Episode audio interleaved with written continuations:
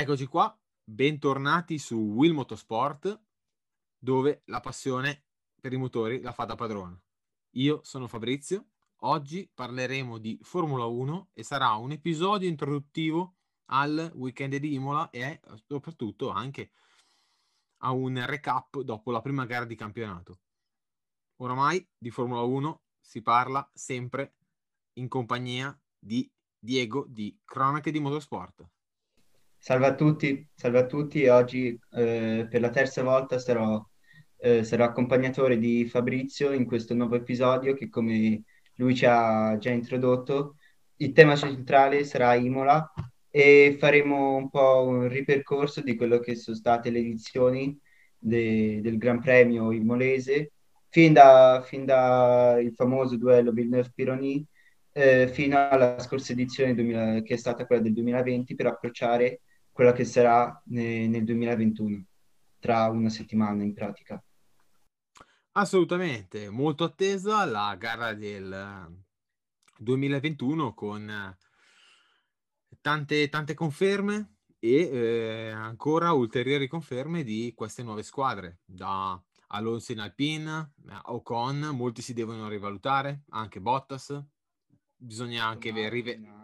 Esatto, soprattutto Ferrari dove mi risulta che ci sia ancora un 20% di motore o, o qualche cavallo e speriamo che qualche cavallino vada sul podio. Vediamo se Mercedes è veramente così in crisi con l'ERS e eh, Red Bull che eh, l'anno scorso per una forratura ci ha tolto un protagonista e vediamo se quest'anno sia la volta buona per finire sul podio, magari anche con una vittoria. Esattamente, Imola sarà um, una tappa fondamentale per il percorso di Red Bull, in particolare di Max Verstappen, um, se vogliono veramente andare a, non dico vincere, però giocarsi le loro carte per, per uh, sfidare Hamilton e le Mercedes, perché sarà una tappa in cui si dovranno confermare le cose viste in Bahrain. Quindi che Red Bull non ha solo la velocità, ma anche la costanza per battere la Mercedes. E poi eh, dolcis in fundo, speriamo che giochi in casa l'Alfa Tauri con un buon Pierre Gasly che l'anno scorso ha avuto una piccola perdita e è stato costretto al ritiro e eh, questo Yuki Tsunoda che è proprio un bel samurai, piccolino, esile, ma un bel caratterino. Mi piace. Vero, ha, ha sorpreso tutti fin dal Bahrain e vedremo se si saprà riconfermare e quasi sicuramente sono certo che lo, far- che lo farà eh, anche nel Gran Premio di Imola, ricordando che il circuito di Imola è un po' la casa dell'Alfa Tauri perché a pochi chilometri dista la sede del team Faentino e inoltre l'Alfa Tauri ha fatto numerosi test a Imola sia per il fi- filming day eh, sia per fare il giorno di debutto alla AT02 quindi ha fatto innumere- innumerevoli giri l'Alfa Tauri nel corso dell'inverno a Imola e quindi è, sarà un vantaggio per i piloti che conosceranno ancora meglio il circuito e sapranno quali saranno già le reazioni della macchina su questo nuovo tracciato. Esattamente, eh, ricordiamo che eh, l'Alfa, l'Alfa Tauri prima era Torre Rosso e ancora prima era la scuderia Minardi storica in Formula 1 di Giancarlo Minardi, quindi eh, tutto made in Italy. Eh, L'Alfa Tauri infatti ehm, ha sfruttato per il Filming Day o comunque per dei test prestagionali le piste soprattutto italiane, sia ha fatto anche dei test a Misano e ha fatto anche dei test a Imola, quindi eh, diciamo che gioca in casa e se prima c'era un occhio di riguardo eh, adesso dobbiamo stare veramente attenti perché questi due pilotini, oltre che giocare in casa, sono temibili. Esatto. Prima te hai accennato proprio questo Made in Italy dell'Alfa Tauri e vorrei ricordarti come il nome del Gran Premio sarà proprio Gran Premio del Made in Italy e dell'Emilia Romagna, un nome molto particolare per, per un Gran Premio che sicuramente non vedevamo da molto tempo, insomma eh, quindi una caratteristica che ci accompagnerà anche in questo Gran Premio. Eh, diciamo che comunque Imola è un circuito che era un po' scomparso dai radar della Formula 1 pur essendo un circuito caratteristico perché comunque prima dal diciamo dal ultima apparizione dal 2006. Ultima apparizione nel 2006, comunque ci sono stati tanti, tanti fatti anche tragici, soprattutto quello di Senna dove Senna, Ratzenberger e Barrichello tutti in un anno, in tre giorni, un GP maledetto, dove si è un po' aleggiata di questa pista pericolosa e eh, sono stati anche tanti altri urti, tipo quello di Piquet, quello di Alboreto, al Tamburello e Imola comunque grazie al coronavirus, diciamo grazie in modo ironico perché no, ha fatto tante cose Infatti. dannose, ma una cosa l'ha fatta una alla Formula 1, l'ha fatta buona per noi italiani. Ci ha ridato un gran premio di Italia, comunque un bel ritorno a Imola e ha fatto anche un grande, non dico ritorno, però ha dato anche ehm, il là per eh, incrementare eh, il bacino di piste, tipo Portimao e anche Mugello. Esatto, il 2020 è stato, è stato sotto questo aspetto un grande anno anche per, per l'Italia in generale nella Formula 1, perché tre Gran Premi in una sola nazione non accadeva da molto tempo. Infatti l'anno scorso abbiamo potuto vedere eh, i Gran Premi al Mugello, che ha fatto il suo debutto, a Monza, che è una tappa classicissima della Formula 1, e a Imola, che è ritornata dopo tanto tempo. Um, parlavamo appunto di come la Red Bull dovrà, dovrà sfruttare questa occasione per riconfermarsi e dare battaglia nuovamente alla Mercedes. Eh, lo farà però con la stessa macchina mh, di base che abbiamo visto in Bahrain, a parte differenti, differenti cose sul setup e aerodinamica che ovviamente tutte le scuderie porteranno a Imola, però c'è da dire che Red Bull non svilupperà la macchina per questo Gran Premio, bensì lo farà per la prossima tappa a Portimao, dove si dicono che eh, la RB16B porterà, porterà nuovi, nuovi aggiornamenti per questa macchina. Chi aggiornamenti non li porterà sarà, sarà invece la Ferrari, probabilmente, che infatti vedremo, vedremo quasi sicuramente la solita macchina, a differenza che, come giustamente hai detto te, forse vedremo eh, qualche cavallo in più sulla rossa e incrociamo tutte le dita che, che potrà anche andare meglio, potrà anche andare meglio le cose rispetto, rispetto al Bahrain. No, um, questo è l'auspicio, è la speranza che ci sia qualche cavallino disperso nel deserto del Bahrain eh, che esatto. ehm, d'incanto eh, galoppi a Imola. Quindi è quella la speranza. Eh, soprattutto se arriva a Imola anche eh, tra eh, le polemiche, le polemiche di una certa curva 4. Adesso che un pochino le acque si sono calmate, per modo di dire, perché comunque brucia ancora eh, quella posizione che ha dovuto ridare Max di quella vittoria che si è, che si è vista sfumare mm, dopo aver recuperato secondi su secondi. Quindi rianalizziamo velocemente quello che è successo. Eh, esatto, c'è da dire che eh, Verstappen si è visto togliere un sorpasso, una vittoria che praticamente era già sua. Eh, gli è stato ordinato dalla, dal proprio team, dal proprio muretto box, soltanto subito, poche curve dopo, dopo aver passato Hamilton, sul rettilineo che porta all'ultimo settore aveva ridato, come, come, come se ne è tanto discusso, la posizione su Hamilton, il che ha fatto storcere il naso a molti tifosi e anche al, allo stesso Max Verstappen, che però c'è da dire l'ha presa molto meglio per come l'aspettavo, cioè in fondo gli è stata tolta una vittoria, però ehm, sul podium si è visto molto arrabbiato, consapevole del fatto forse che avrà modo di rifarsi già da Imola. Beh, Verstappen abbiamo imparato un po' a conoscerlo, il suo poker face. Non ha bisogno di dimostrare tutta la sua arrabbiatura. Diciamo che ha imparato a gestirsi, a, a calmare un po' tutto il fuoco. Eh, di sicuro ehm, per Imola anche la direzione gara ha anche delle sue colpe, magari nel nome di Michael Masi che ha cambiato un pochino le regole in corsa. I, i track limit perché bene o male tutti guardano eh, i track limit in generale, fatto sta che fino a quel punto lì i track limit ehm, li hanno usati un po' tutti, soprattutto anche Hamilton. Senza... Esatto, più, ha, ha, più che l'ha usato ne ha abusato, ma come lui tutti. E il problema è che o si può fare o non si può. E manca una linea abbastanza dura sui regolamenti, perché se i regolamenti cambiano in corsa è veramente dura anche dare una penalità, dare una credibilità eh. a questo sport.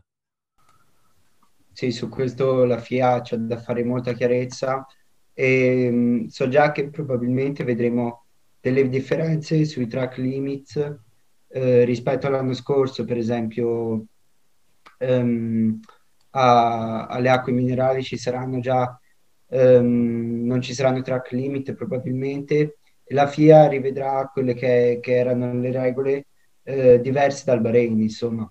Quindi eh, ci saranno, forse speriamo, delle modifiche sul regolamento.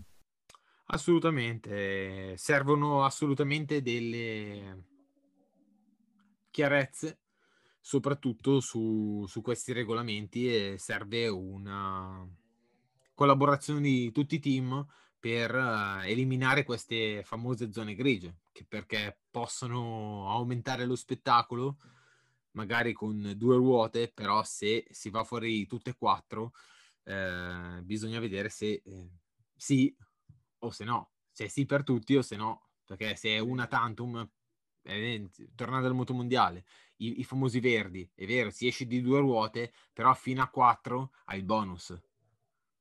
Poi dal quinto ti penalizzano.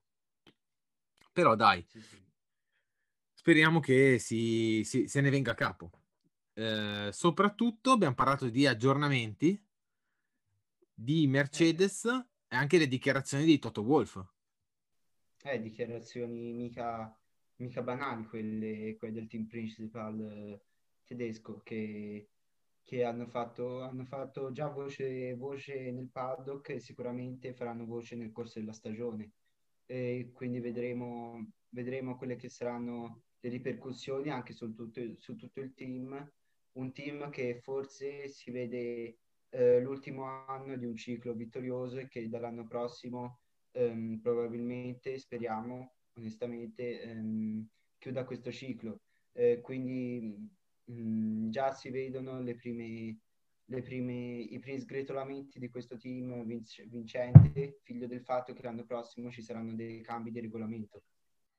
Assolutamente, diciamo che Toto Wolf è sempre uno molto Ehm, diciamo furbo perché comunque il suo lavoro lo sa fare benissimo, riesce a sempre essere nel posto giusto al momento giusto e comunque è un team principal molto temibile perché è molto bravo, riesce a coordinare perfettamente la squadra, oltre che avere anche una buona macchina, soprattutto in Formula 1 aiuta, ti, semplifica, ti semplifica il lavoro, avere una buona macchina, dispone di due bei piloti, uno soprattutto, e diciamo che si è trovato nuovi nemici, perché con queste dichiarazioni qua, Horner e Zach Brown non so come la prendano bene. Già i rapporti con Binotto sono ai minimi, quindi praticamente è, è Toto contro tutti. Eh, esatto, ma in fondo lui può permetterselo di farlo, insomma. È, è il dominatore di questa categoria e sicuramente gli posso andare contro tutti, ma lui le armi per difendersi ce le hai, come spesso ha detto, ehm, farà parlare, farà parlare la pista. Quindi, quindi vedremo già se a, Imola, se a Imola riuscirà a difendersi contro la Red Bull e portare una seconda vittoria che, che metterebbe già, già a repentaglio insomma, eh, le speranze della Red Bull. Però ancora tutto da decidere su un calendario eh, che, che, è il più lungo di sempre, di 23 gare, e ancora, ancora è, tutto, è tutto da vedere, è tutto da decidere per quanto riguarda la lotta al titolo. Parlavamo di aggiornamenti, eh, Red Bull e Ferrari praticamente nulla.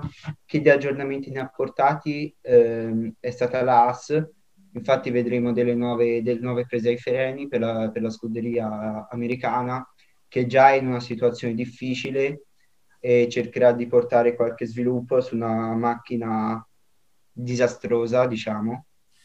e, e saranno probabilmente gli unici, gli unici della, della stagione eh, perché proveranno a sviluppare soprattutto la vettura del 2022. Inoltre, parlando di Aston Martin, vedremo una new entry, per come si dice, ancora nulla di ufficiale ovviamente, però sono rumors del paddock che all'interno del team inglese entrerà Mattiacci, eh, ex, ex, Ferrari che ha fatto da team principal nel 2014, un'esperienza ta- molto breve e, allo stesso tempo molto brutta una, con, una, con, un team a quel tempo che fece del suo peggio, con una, con una macchina diciamo disastrosa, quasi al pari di quella 2020. E Mattiacci che farà un po' da consulente di Lorenz Stroll, essendo loro due amici, e vedrà, vedremo quali saranno anche i miglioramenti con, con il suo arrivo all'interno del team. Assolutamente, Mattiacci che arrivò dopo le dimissioni di Domenicali, che di strada ne ha fatta Domenicali, dopo l'uscita dal mondo Ferrari ha fatto il CEO in Lamborghini fino ad arrivare a capo di Liberty Media. Quindi diciamo che è tornato nel suo mondo, pur lasciando un bel, un bel ricordo in Lamborghini dove, fatto, dove, le vendite parlano da sole. Eh, Mattiacci diciamo che è stato quello che in Ferrari ha preso un, un treno in corsa e era difficile invertire la rotta. Di sicuro eh, i rapporti con Alonso eh, che già magari erano un po' tesi perché comunque arrivare due volte vicino al titolo e comunque Alonso ha dei meriti perché non ha, non ha avuto a sua disposizione la migliore Ferrari per combattere la Red Bull di Sebastian Vettel, che era più Alonso e Ferrari contro la Red Bull e non contro Sebastian Vettel.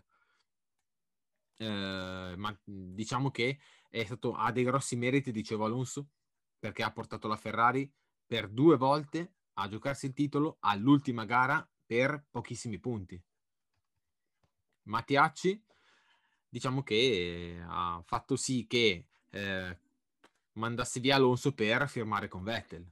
Quindi delle diciamo che a col seno di poi, almeno io sono un alonsiano e ti posso garantire che e ti posso e vi posso garantire che eh, Alonso io me lo sarei tenuto, ecco.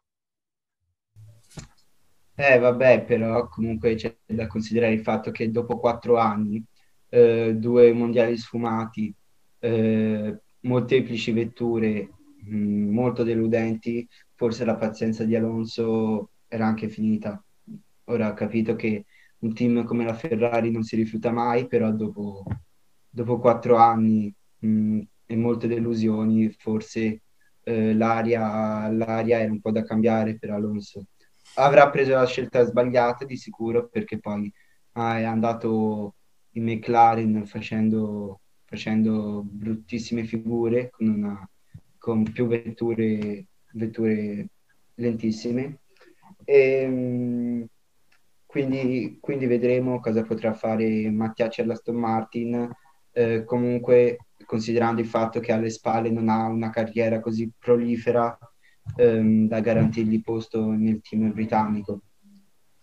Proprio restando in tema, in tema Aston Martin, è arrivata da poco l'ufficialità che Nico Hülkenberg sarà terzo pilota di riserva e sarà già, presen- già presente da questo weekend ehm, nel, caso, nel caso, come si è visto per esempio in Germania o in Inghilterra a Silverstone, nel sfortunato caso che uno dei, dei due piloti Aston Martin dovessero mancare, lui sarà già pronto da subito a prendere il loro posto.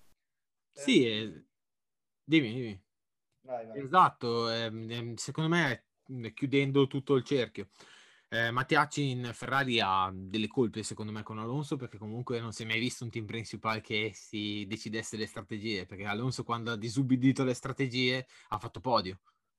Quando invece gli sono state imposte determinate strategie Alonso non, non arrivava neanche a podio perché proprio degli errori di inesperienza da in, quel, in quel ruolo. Alonso è uno tipo quello che molti dicono adesso di Sainz che ha una visione di gara Alonso ha una grande visione di gara.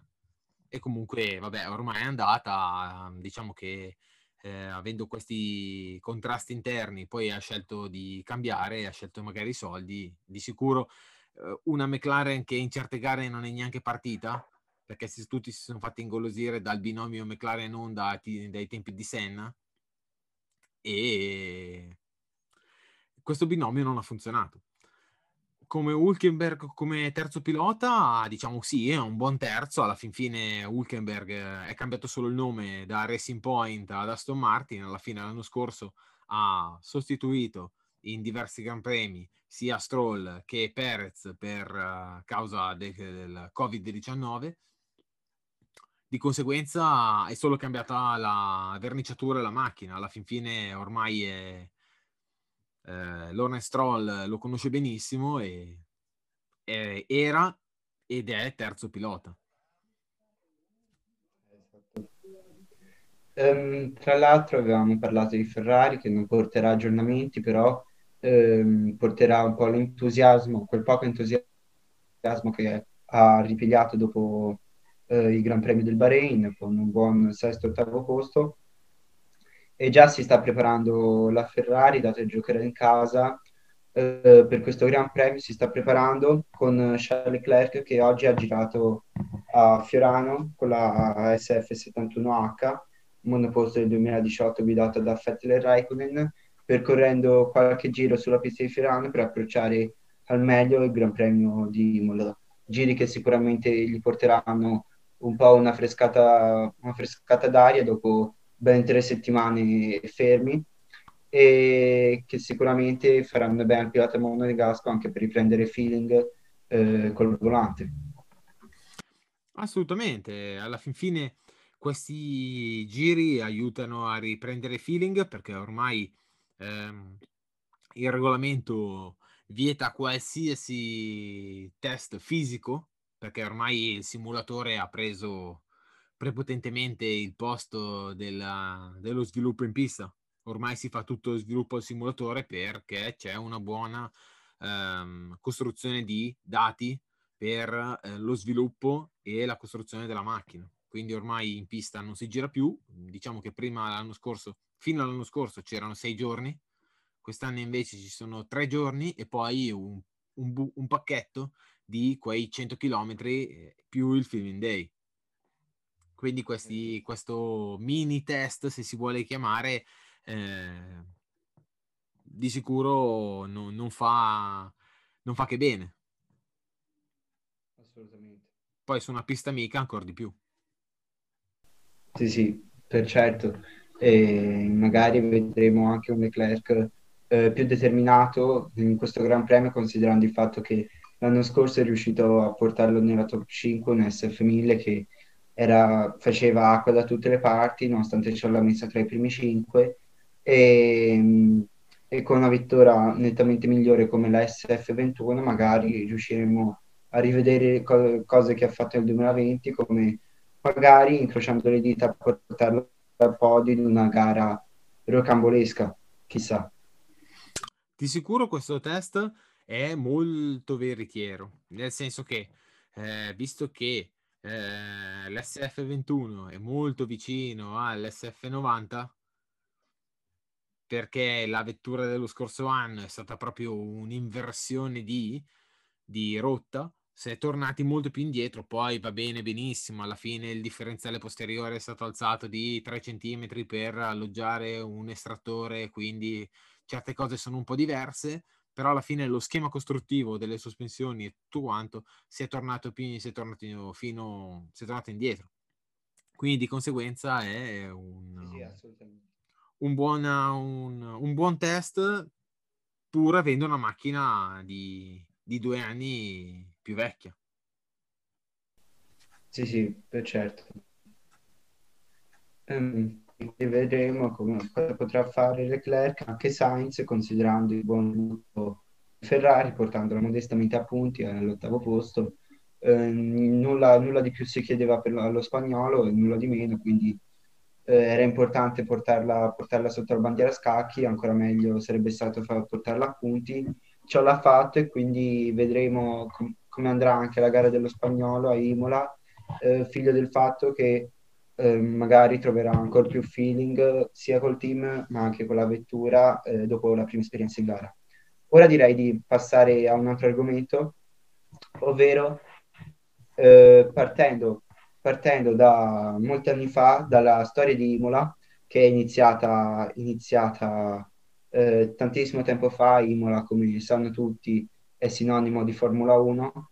Infatti, infatti tantissimi gran premi si sono svolti eh, sul circuito chiamato il piccolo ring, il ring verde. E inizieremo a parlare eh, con, uno dei, con una delle battaglie più celebri eh, tenute a Imola, ovvero quello tra Villeneuve e Pironi. Le battaglie tra i due rossi, eh, battaglie tra due amici prima che due avversari in pista, ma dopo quella gara eh, si stravolgerà tutto e infatti eh, quell'amicizia verrà distrutta e si trasformerà in una rivalità che poi porterà il pilota alla morte del Gran Premio, del Gran Premio successivo. Assolutamente. Il circuito di Imola è intitolato a Enzo Dino Ferrari, quindi un richiamo alla Ferrari in, quella, in quel Gran Premio lì, eh, diciamo che eh, fu una delle poche gare dove eh, Furghi, Ingegner Forghieri non fu presente. Quindi eh, non c'era lui ai box e, e, fu esposto un cartello slow, magari, cioè sicuramente sfuggito un po' di mano la situazione per eh, calmare gli animi del eh, pilota canadese sia del pilota francese. C'era un'amicizia tra di loro e mh, mm, Gilles che era anche in lotta per il titolo in quell'anno lì e la bontà dell'auto eh, si capì subito perché comunque le, le, Renault che erano in testa nella prima parte di gara ruppero il motore. Ma poi nel proseguo della stagione oltre alla lotta in pista tra di loro eh, salì anche Tambè e che eh, andò sempre forte quindi la, quella macchina lì era veramente riuscita comunque in quella gara lì eh, Villeneuve e Pironi eh, diedero battaglia, Villeneuve quando tra sorpassi e contro sorpassi, Villeneuve quando si sentì sicuro, Pironi lo risorpassò definitivamente e a Imola, come ben tutti ben sanno, è difficile sorpassare e Pironi vinse la gara.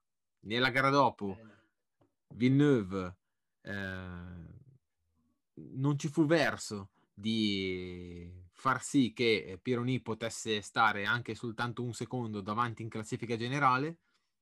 Villeneuve non aveva più gomme nuove per tentare il tempo. Uscì, fece un giro, non, non riuscì a migliorare il tempo pur facendolo vicinissimo. Ritentò e a Zolder praticamente un'incompressione col pilota Jochen Mass finì per uh, impattare contro la ruota posteriore, ero catapultandosi in aria e finendo così una carriera che ci aveva regalato tanto, non molto consistente perché Villeneuve non era uno da, come si chiama, che badava molto alla costanza, anzi per niente, però comunque era un pilota molto forte, molto spettacolare. Sì, per certo, poi quella, quella gara è ricordata anche ehm, è da Pironiera, ricordata anche nel post-gala con, con la tensione sul podio, con Villeneuve che, che quasi non salì sul podio, comunque ci salì con, con una faccia tutt'altro che felice, non da secondo posto, quasi entrò, ritirò la coppa e poi salutò tutti e se andò via. Addirittura disse ormai non è più amico Pironi.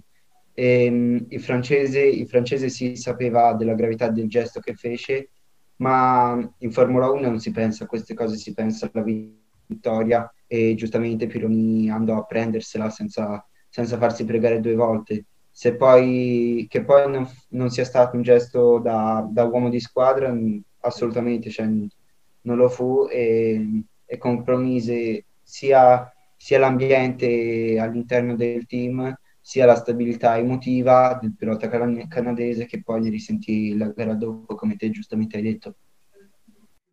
Esatto, comunque purtroppo abbiamo perso una, un gran protagonista in quella stagione lì.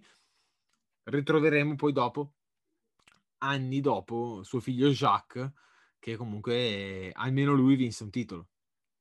Ha fatto quello che non è riuscito a fare suo padre. Eh, diciamo molto più veloce, molto più consistente, determinato. Ehm, un'altra epoca di Formula 1, meno... Con... Diciamo che le, le, auto di Formula 1 andavano molto più forte, di, più difficili da guidare in base alla velocità, però comunque se si può, che in Formula 1 non si è mai al sicuro, più sicura. Esatto, esatto.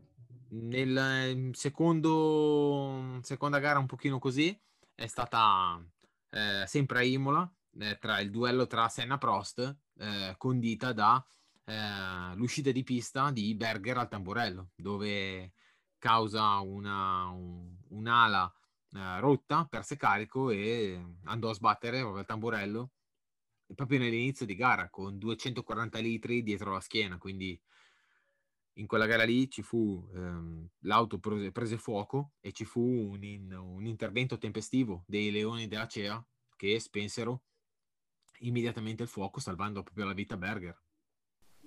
Sì, sì, esatto.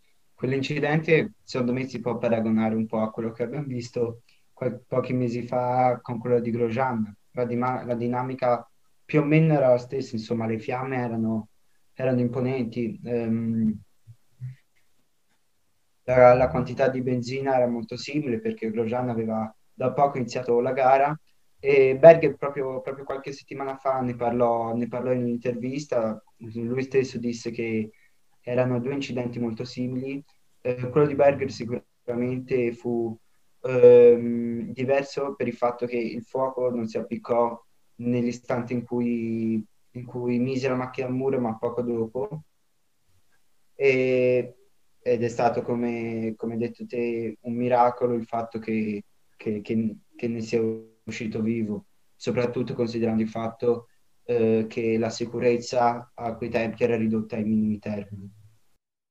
Diciamo che i due incidenti, se si vogliono paragonare, allora ai tempi non c'era eh, grossi eh, limiti sui componenti delle benzine, quindi le benzine erano molto più infiammabili ai tempi di Berger e c'era 240 litri. Tempi, adesso se vogliamo paragonare l'incidente di Grosjean, Grosjean ha 105-110 litri di benzina dietro. Quindi... Eh, comunque mica pochi. No, assolutamente. Beh, se devi fare una gara senza rifornimenti, devi, devi portarti dietro un, bello, un bel no, bagaglio. Ovvio, ovvio. Un bel bagaglio. Di sicuro, se devono prendere fuoco, prende fuoco anche quello del distributore, eh? che ha meno ottani e tutto quanto. Il, il, punto è che praticamente eh, se paragoniamo i due incidenti in modo diverso, se la macchina di Grosjean fosse andata addosso al muro non, sare- non avrebbe preso fuoco, se invece la macchina di Berger avesse fatto l'incidente di Grosjean attraverso il, il guardrail, l'epilogo sarebbe stato molto, ma molto peggiore. Esatto. Mm, Quindi diciamo che anche, diciamo anche che eh, Berger ha avuto fortuna che in Italia c'è un, una buona preparazione, perché abbiamo visto anche in... Uh, in Bahrain l'incidente di Grosjean che i commissari comunque non erano molto preparati a questo evento. È vero che non si è mai preparati fino in fondo, però diciamo che non avevano neanche l'abilità di usare un estintore. È arrivato il pilota, quello della, della Medicine Car, che è sceso, ha preso l'estintore, gliel'ha sbloccato e ha tentato di, di domare le fiamme. Sì, sì, assolutamente. Lì è stato, è stato un'impresa quella, quella del pilota che, me- che guidava la medical car che ha, salvi- che ha salvato in pratica la vita a Grosjean, come i, i commissari di pista di Imola hanno salvato la vita a Berger in un incidente mica, mica male, insomma, dove lì, lì era facile eh, las- lasciarsi le penne, ecco. Esatto. Poi la gara ripartì, Berger ovviamente non prese parte alla seconda gara e lì ci fu la prima lite tra Senna e Prost, che c'era questo accordo di non passarsi alla prima curva della gara, solo che Imola, se vogliamo, sì, Imola ha diverse curve dopo la partenza. Al tamburello, aveva il tamburello, la Villeneuve e la Tosa, però a quei tempi lì si facevano tutte in pieno. Quindi dire non passarsi alla prima curva, la prima curva vera Imola era la Tosa. E Senna si presentò affianca- affiancato. Vero sì, vero no, praticamente i rapporti da lì diventarono tesissimi fino ad arrivare al, al contatto di Suzuka. Eh, lì, lì è, vabbè, è una rivalità che ha fatto la storia della Formula 1 che partì da lì eh, si susseguirono molti eventi, come hai detto te, Suzuka, le, le due tappe di Suzuka, prima con, con Senna e Prost eh, nella stessa scuderia, alla McLaren, quando, quando Prost tentò l'attacco nei confronti di Senna all'ultima curva a Suzuka e, e entrambi finirono fuori, poi Senna ripartì, vinse la gara, ma poi lo squalificarono, quindi mondiale a Prost. L'anno dopo con...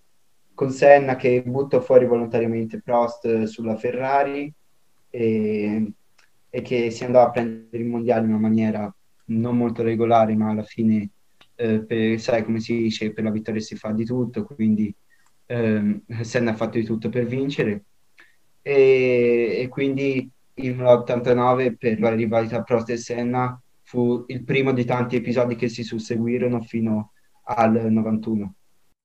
Esatto, poi nel 91 vinse Patrese, anche complice una foratura per Senna che lo mise fuori dai giochi. Mm, un testacoda epico di Mansell quando tentò di mm, sorpassare Berger tra la nella Villeneuve.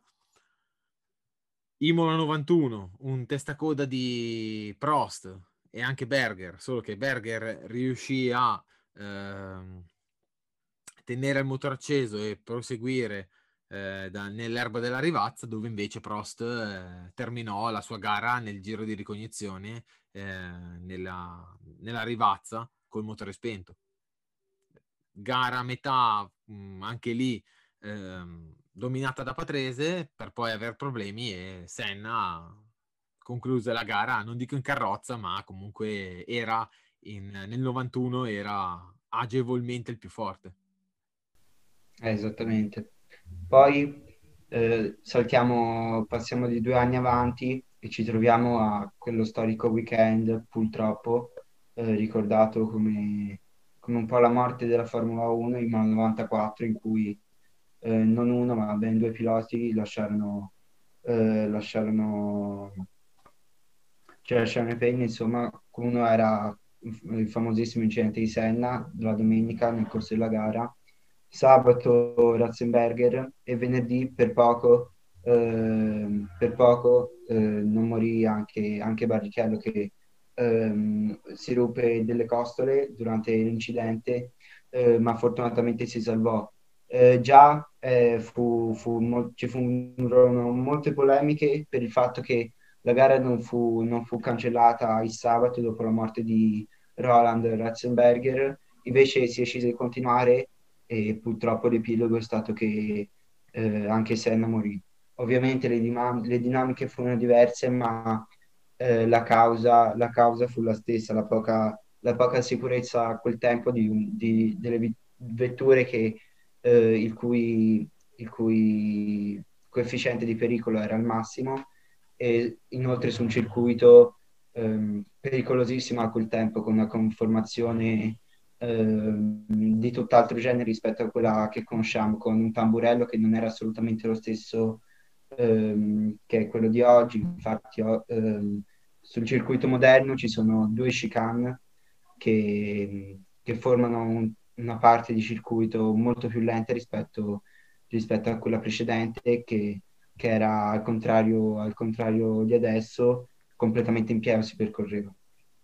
Esatto, due chicane arrivate subito dopo eh, la morte di Senna, che allora gli fu, fu sollevato il problema proprio da Senna dicendo che di cambiare quella, quella parte del circuito perché c'era il muro e gli dissero che praticamente, eh, perché dis, più che dissero è, è la verità, dietro il tamburello scorre il Santerno, che è il fiume che praticamente eh, è affiancato a Imola, cioè praticamente c'è un circuito, il fiume scorre di fianco al circuito.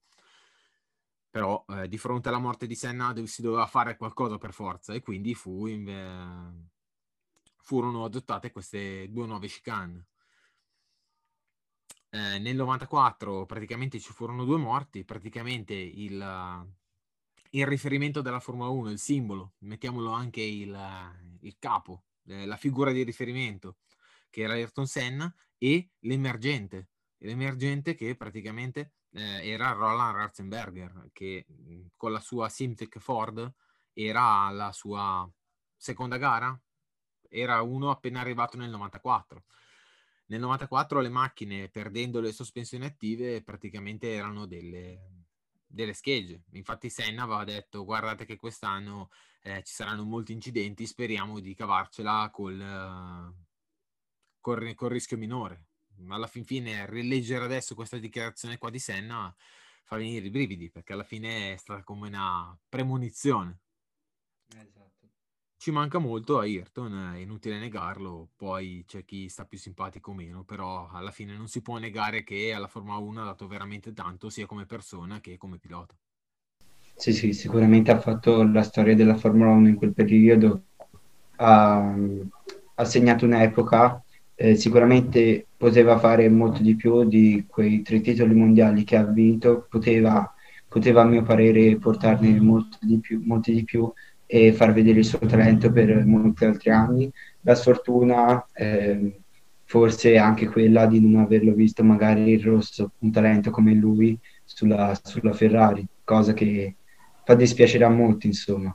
Ah, sicuramente, guarda, c'era già un contratto firmato, non per il 95 ma per il 96 perché già Fiorio nel 90-91 aveva già provato a portarlo in Ferrari, era già tutto pronto, soltanto che, vabbè, eh, diciamo che Romiti e altri personaggi molto grandi in Fiat, eh, dopo che venne a saperlo Prost, Prost andò a, un po' a, a farsi valere per non avere Senna in squadra e blocco, blocco tutto, insomma, e quindi Senna non, non, arrivò mai che l'artefice di tutto si fu Cesare Fiorio.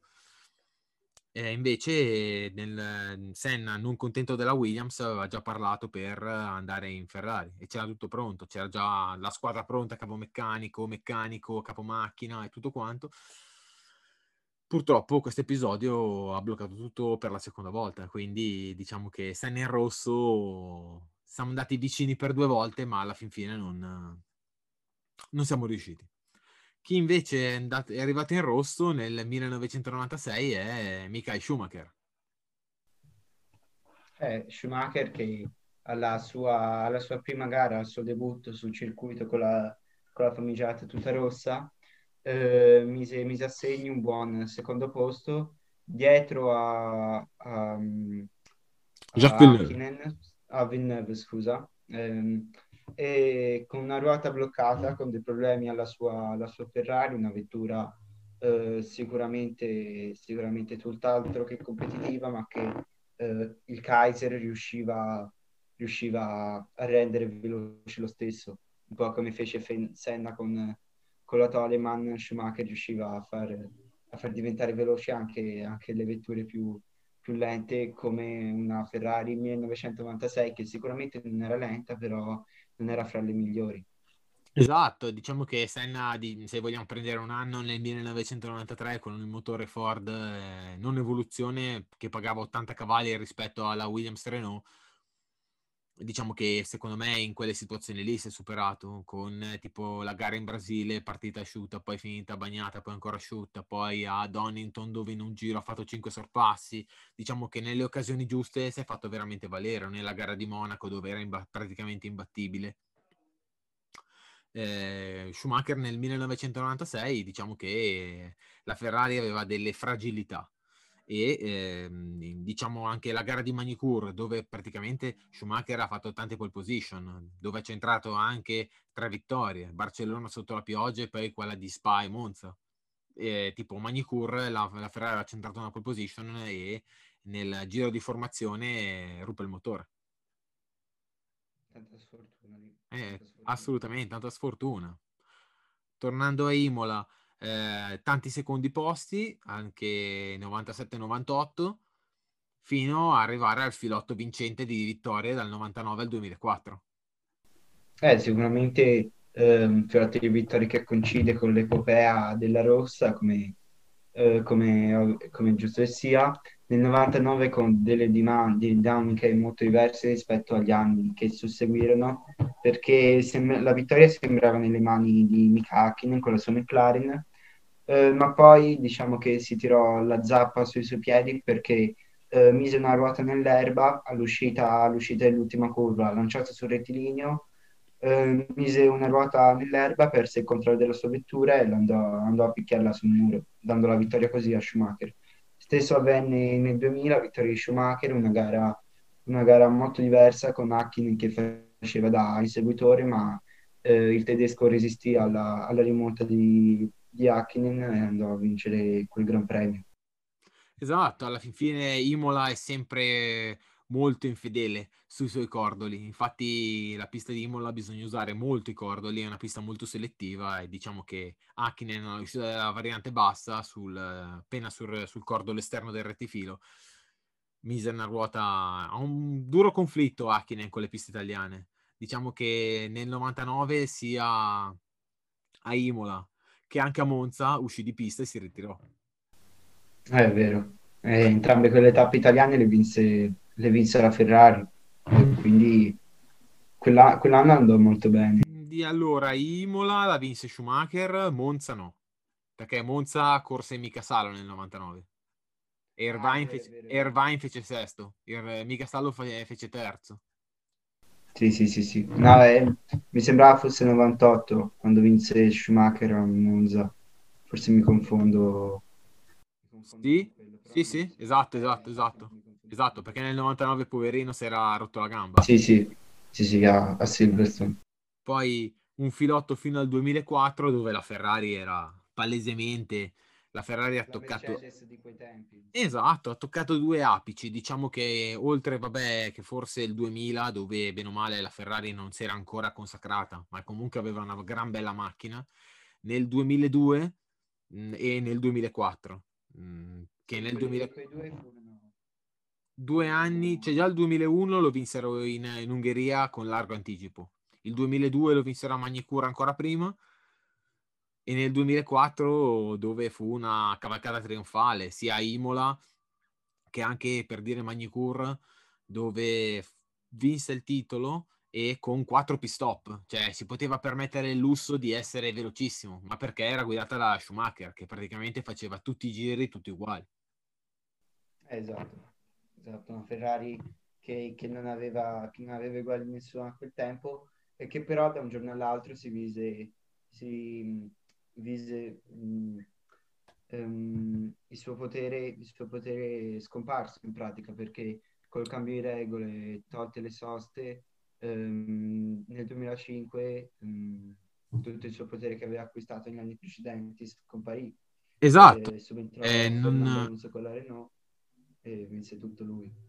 Esattamente, esattamente. Non c'era più il regime di monogomma, perché a quei tempi lì non c'era il regime di monogomma, c'erano proprio due fornitori, una guerra col coltello fra i denti, eh, Giappone contro Francia, Bri- eh, Bridgestone contro Michelin, e quindi eh, per tentare di fermare un pochino la Ferrari cambiarono i punteggi, cambiarono anche eh, i regolamenti e quindi cambiarono anche eh, il regolamento proprio sulle soste, che non si poteva cambiare la, la, le gomme, ma alla fine fu un boomerang perché alla fine eh, la Ferrari vabbè, sbagliò, sbagliò, la macchina, però anche, regola, anche le, avendo le Bridgestone fu penalizzata perché le Bridgestone nel confronto alle Michelin erano più morbide e eh, se vogliamo vedere eh, anche Raikkonen al Gran Premio di Nürburgring eh, ruppe la sospensione appunto perché l'anteriore destra deformata dai continui bloccaggi eh, fu costretto al ritiro.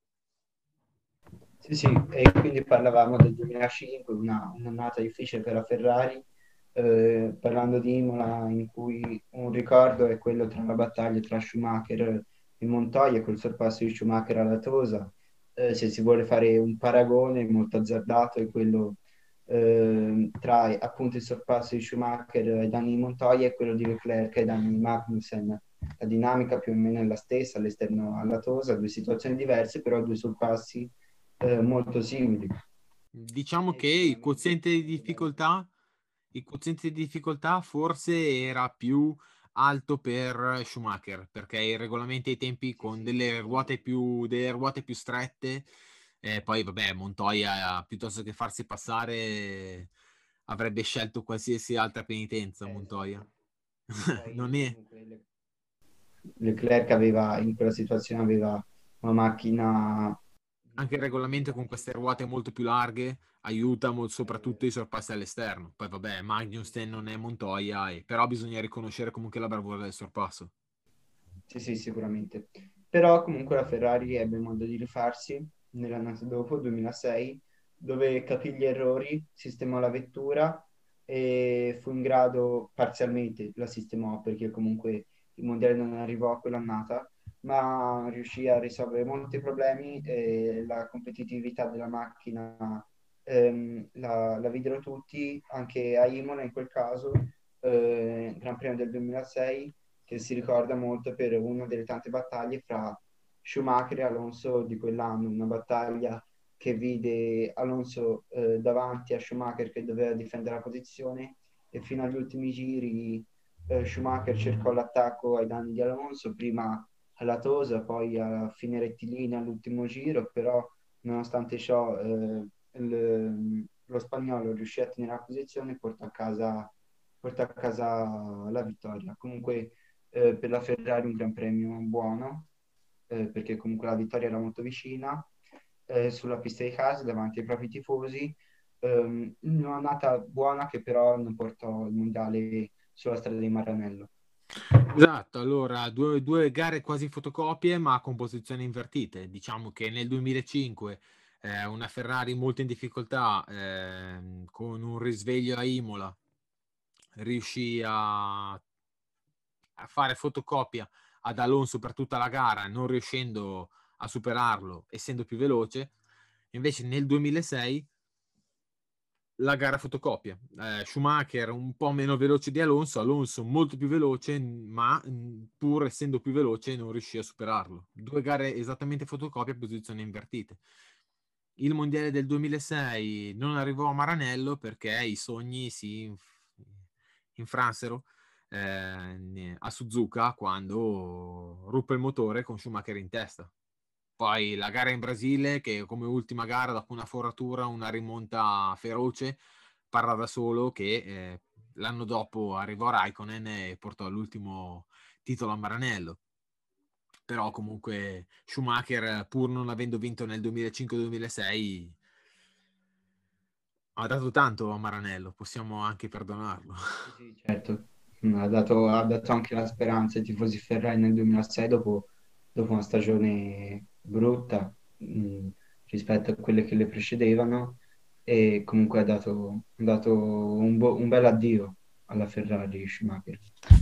E quindi ci troviamo nel 2006 eh, con l'ultimo Gran Premio a Imola fino al 2020, eh, in cui originariamente Imola non era nel calendario, non era nel calendario della Formula 1, eh, non era nei piani di Liberty Media, ma il Covid ha scombussolato tutte quelle che erano le previsioni per la Formula 1 e Imola si è trovata un po' a, sfruttare la situazione e inserirsi, inserirsi nel calendario. Sembrava provvisoriamente, invece è riuscita a convincere e a divertire, riuscendo a portare a casa anche la riconferma per il 2021. Assolutamente, Imola è riuscito a portare una grandissima, cioè a conquistare con la credibilità una grandissima occasione, complice anche una tappa vacante eh, del calendario per uh, ancora non completamente non aver completato dei lavori eh, nelle piste nuove. Quindi grazie a questa tappa vacante eh, diciamo che le tre papabili erano eh, Mugello, Portimao e eh, Imola. Poi sia Imola che Portimao sono entrate titolari nel calendario e quindi speriamo che eh, rimangano ancora per molto tempo perché sia per l'Italia che per lo spettacolo della Formula 1 abbiamo bisogno di queste piste selettive. Esatto. poi non porterà tantissimo spettacolo in termini di azioni perché eh, sia le vetture che sono grandi, grandi con le ruote molto larghe e la pista molto stretta, però comunque eh, affascinano lo stesso i piloti, come giusto che sia. Beh, alla fine Kvyat l'anno scorso ha fatto vedere che alla Piratella purtroppo sul nostro Charles Leclerc è riuscito a compiere eh, un buon sorpasso all'esterno, Leclerc ha fatto un bel sorpasso alla Tosa, Mm, sì, diciamo che è un posto dove non si sorpassa più di tanto, però alla fine non è come Monaco, nel senso che se vuoi superare, pu- puoi superare, certo non è una pista così larga, alla fine predilige la tecnica e ci piace, dai. Esatto. Bene, penso che abbiamo fatto un buon quadro generale su tutto, un po' a Marcord, ma anche di attualità e novità.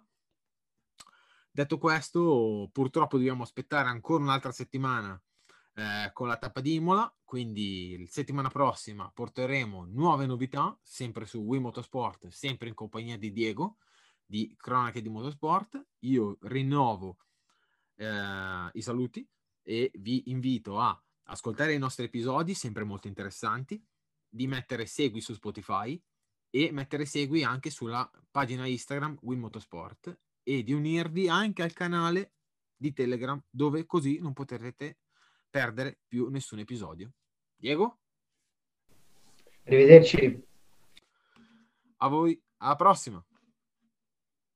Se sei alla ricerca di motori, Will Motorsport è il podcast che fa per te. Lo trovi su tutte le piattaforme Spotify, Anchor, Other, Google Podcast, Apple Podcast e Overcast. Segui la pagina Instagram e unisciti al canale.